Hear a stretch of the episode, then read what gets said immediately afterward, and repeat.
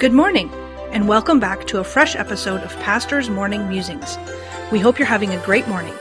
This morning, Pastor Jeff will share with us another great thought from the Word of God.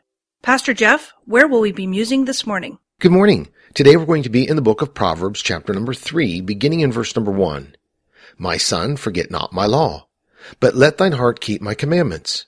For length of days and long life and peace shall they add to thee.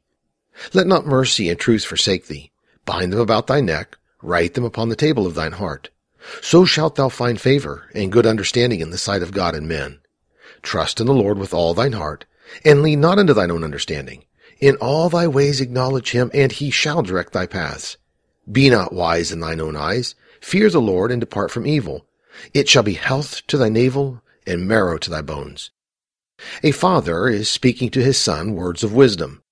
The Proverbs really deal with two possible ways a person can go in life, the way of the fool or the way of the wise. The admonition throughout the Proverbs is to go the way of the wise. In verse 13, we see these words concerning wisdom. Happy is the man that findeth wisdom, and the man that getteth understanding. Solomon, an extremely wise man, spent much of his life searching for wisdom, and had a great quest to get understanding. He saw the need in life to go the way of wisdom and avoid the path of the fool.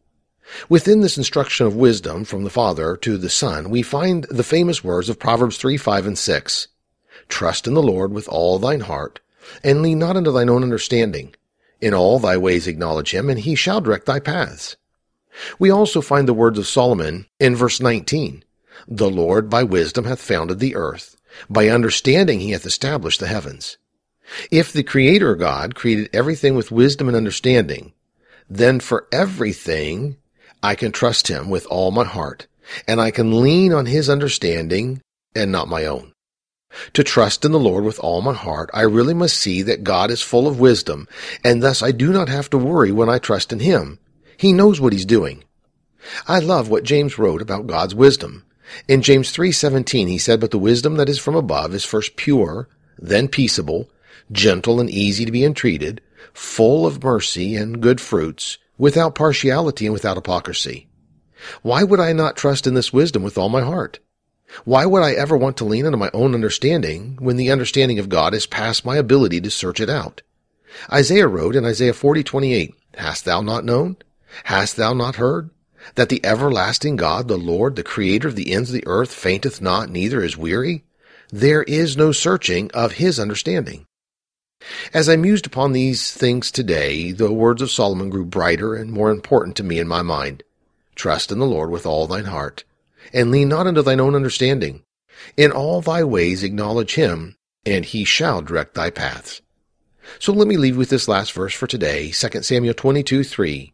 The God of my rock, in him will I trust. He is my shield, and the horn of my salvation, my high tower, and my refuge, my Savior, Thou savest me from violence. You have been listening to Pastor's Morning Musings, produced by Dr. Jeff Harris, Senior Pastor at Woodridge Baptist Church of Woodridge, Illinois. Please tune in tomorrow morning for another fresh episode of Pastor's Morning Musings.